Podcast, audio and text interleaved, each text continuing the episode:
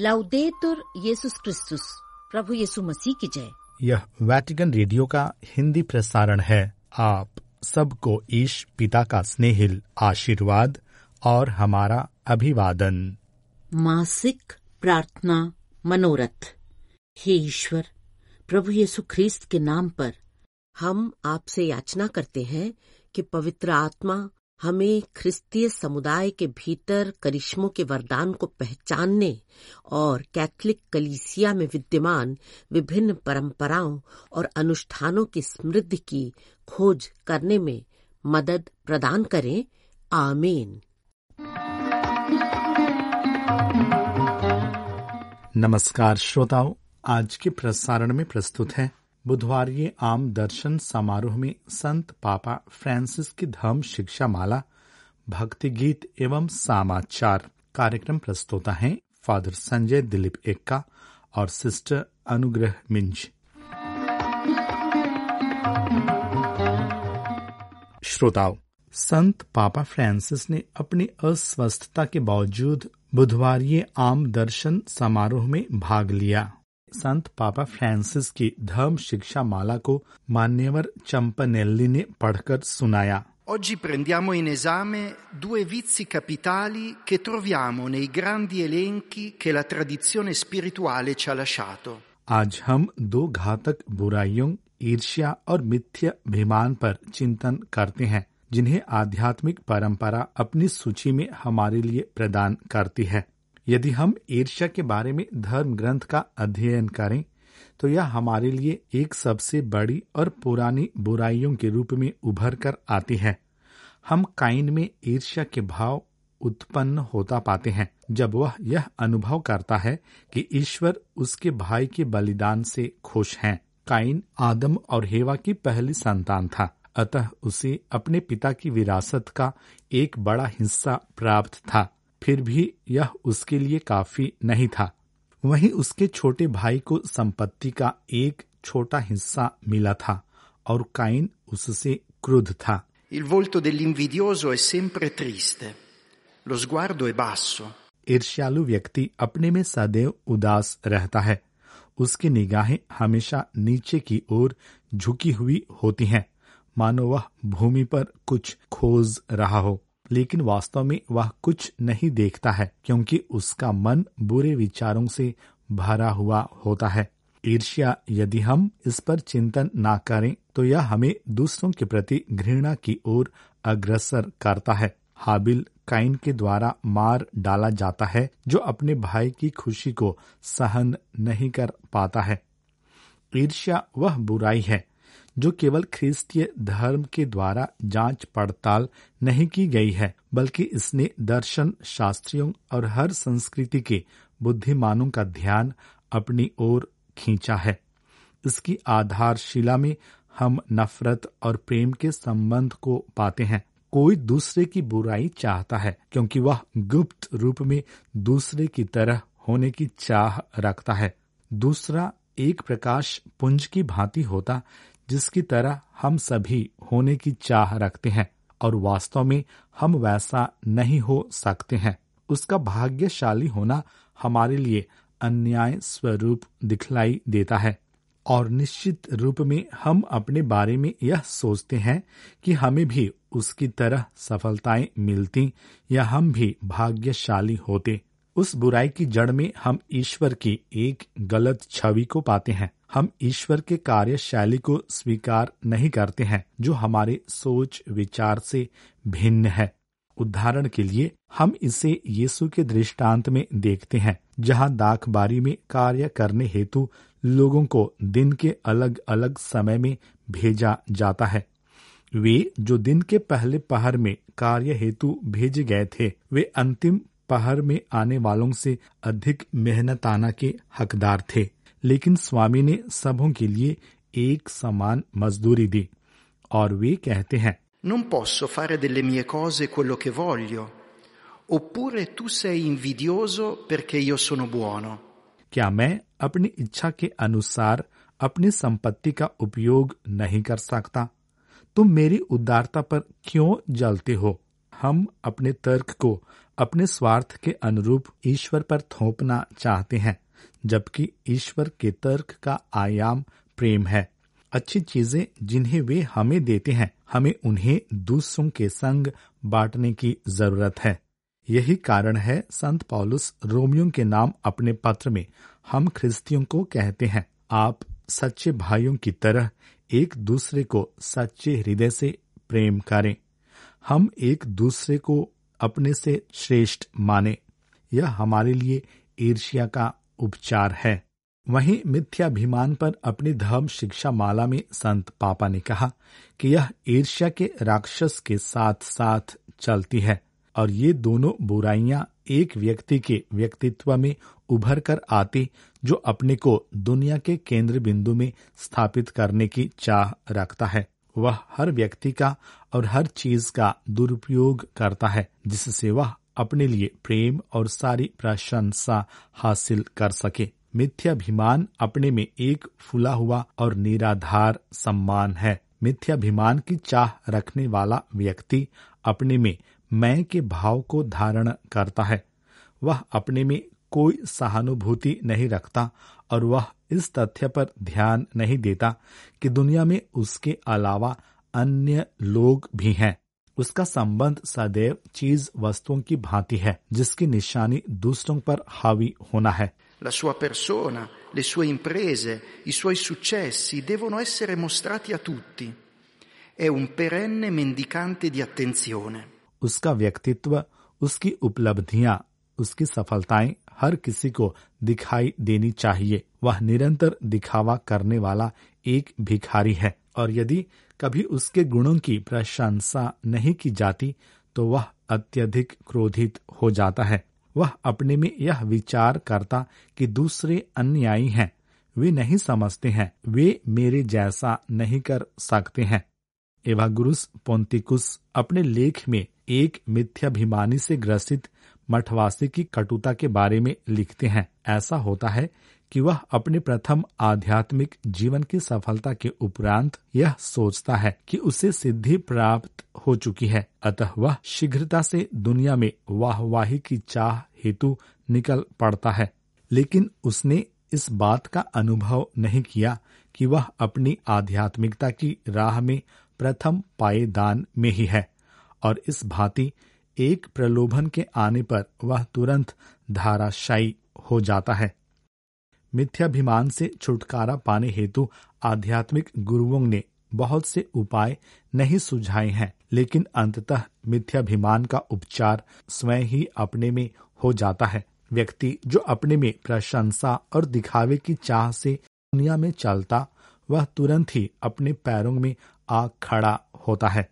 E quante persone, illuse da una falsa immagine di sé, sono poi cadute in peccati di cui presto si sarebbero vergognate. कितने ही लोग हैं जो इस झूठी निशानी के शिकार हैं। इसके कारण वे पापों में गिर जाते और उन्हें शर्मिंदगी का शिकार होना पड़ता है। संत पापा ने अपनी धर्म शिक्षा के अंत में मिथ्याभिमान के विरुद्ध सर्वश्रेष्ठ निर्देश की ओर ध्यान आकर्षित कराया। जिसकी चर्चा संत पौलुस कुरुंथियों के नाम अपने दूसरे पत्र के अध्याय बारह के पद नाव में करते हैं प्रेरित हमेशा एक ऐसी बुराई पर विचार करते थे, जिसे वे अपने से कभी दूर नहीं कर सके उन्होंने तीन बार प्रभु से प्रार्थना की कि वे उन्हें उस पीड़ा से मुक्ति दिलाएँ। अंततः यीशु ने उन्हें उत्तर दिया, मेरी कृपा तुम्हारे लिए काफ़ी है, क्योंकि तुम्हारी कमज़ोरी में मेरा सामर्थ्य पूर्ण रूप से प्रकट होता है।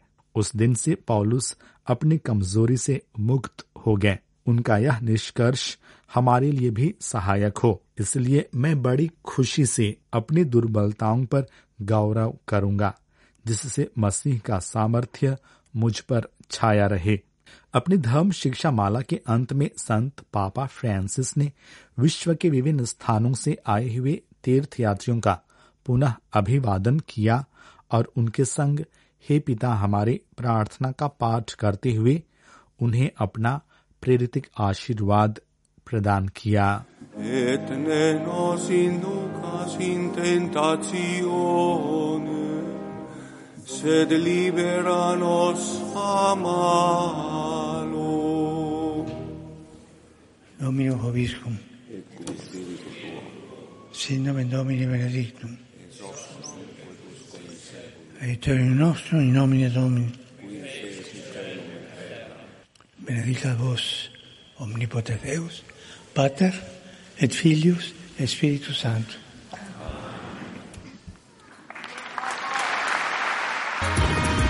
प्रेम करो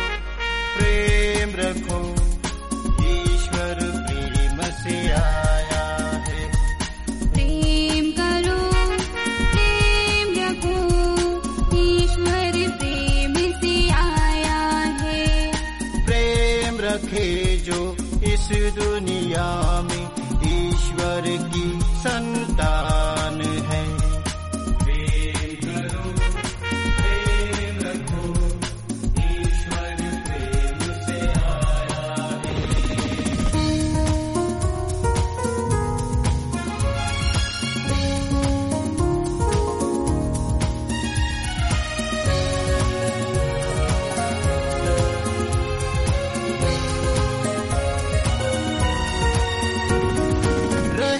सिखाता आपस में।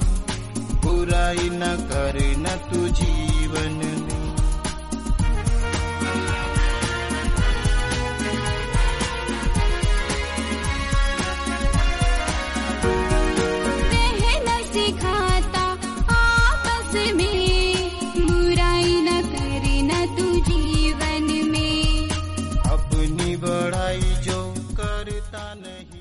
वाटिकन रेडियो से हिंदी प्रसारण सुन रहे हैं।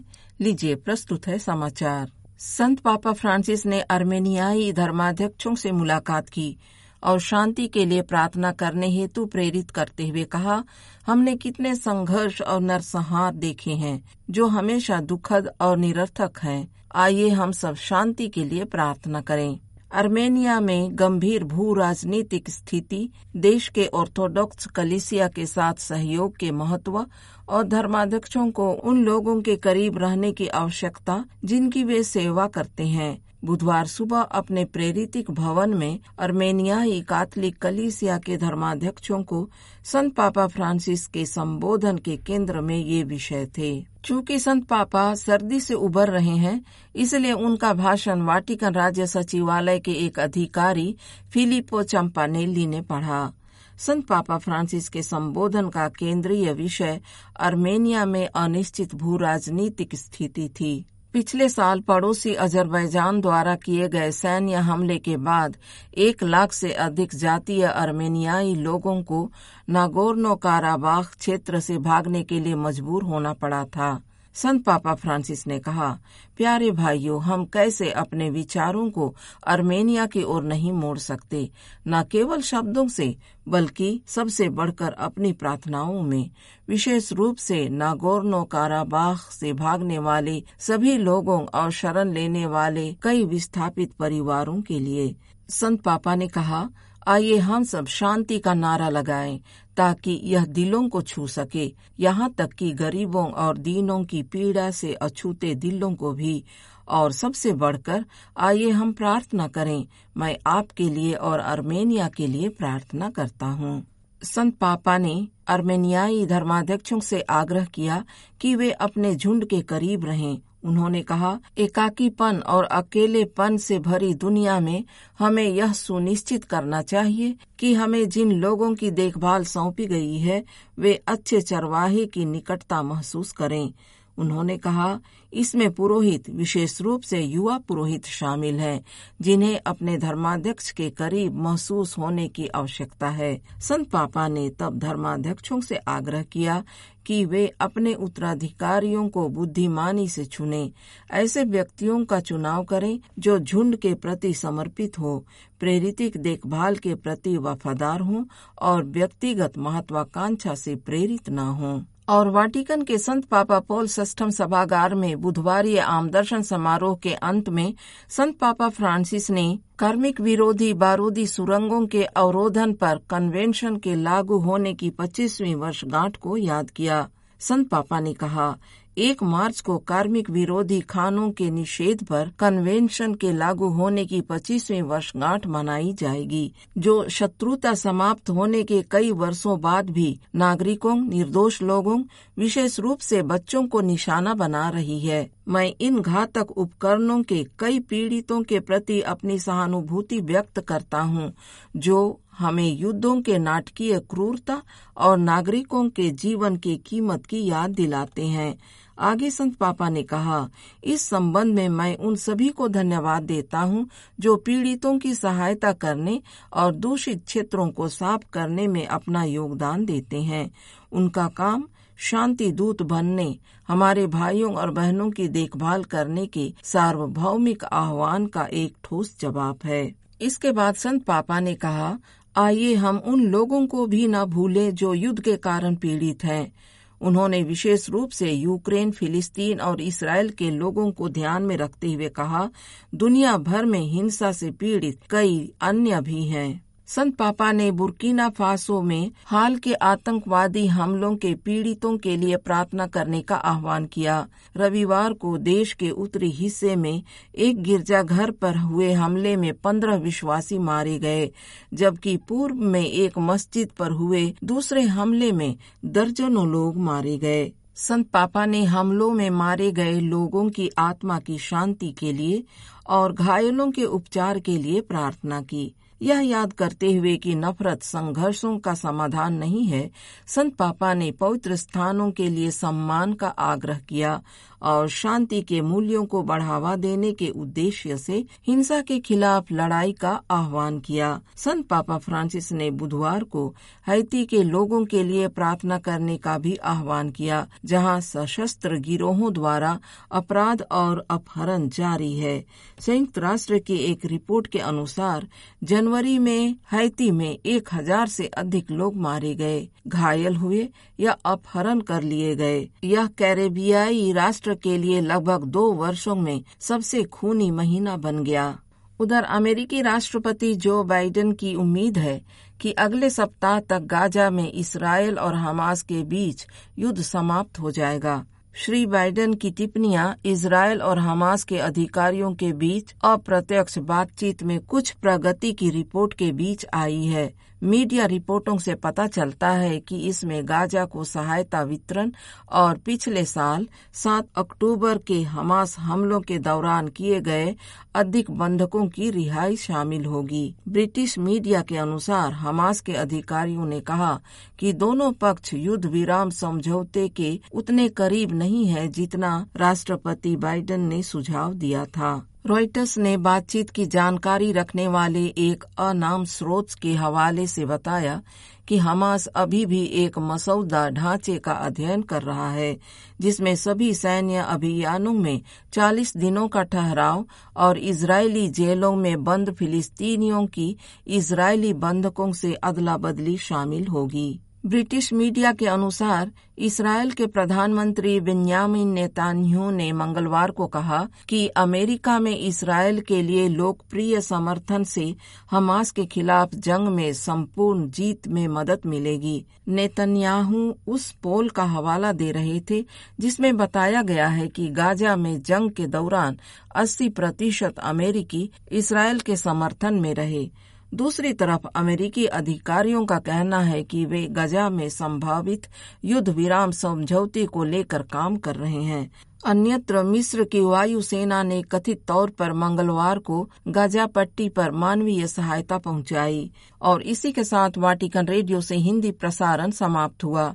अब तमिल में प्रसारण होंगे। नमस्कार।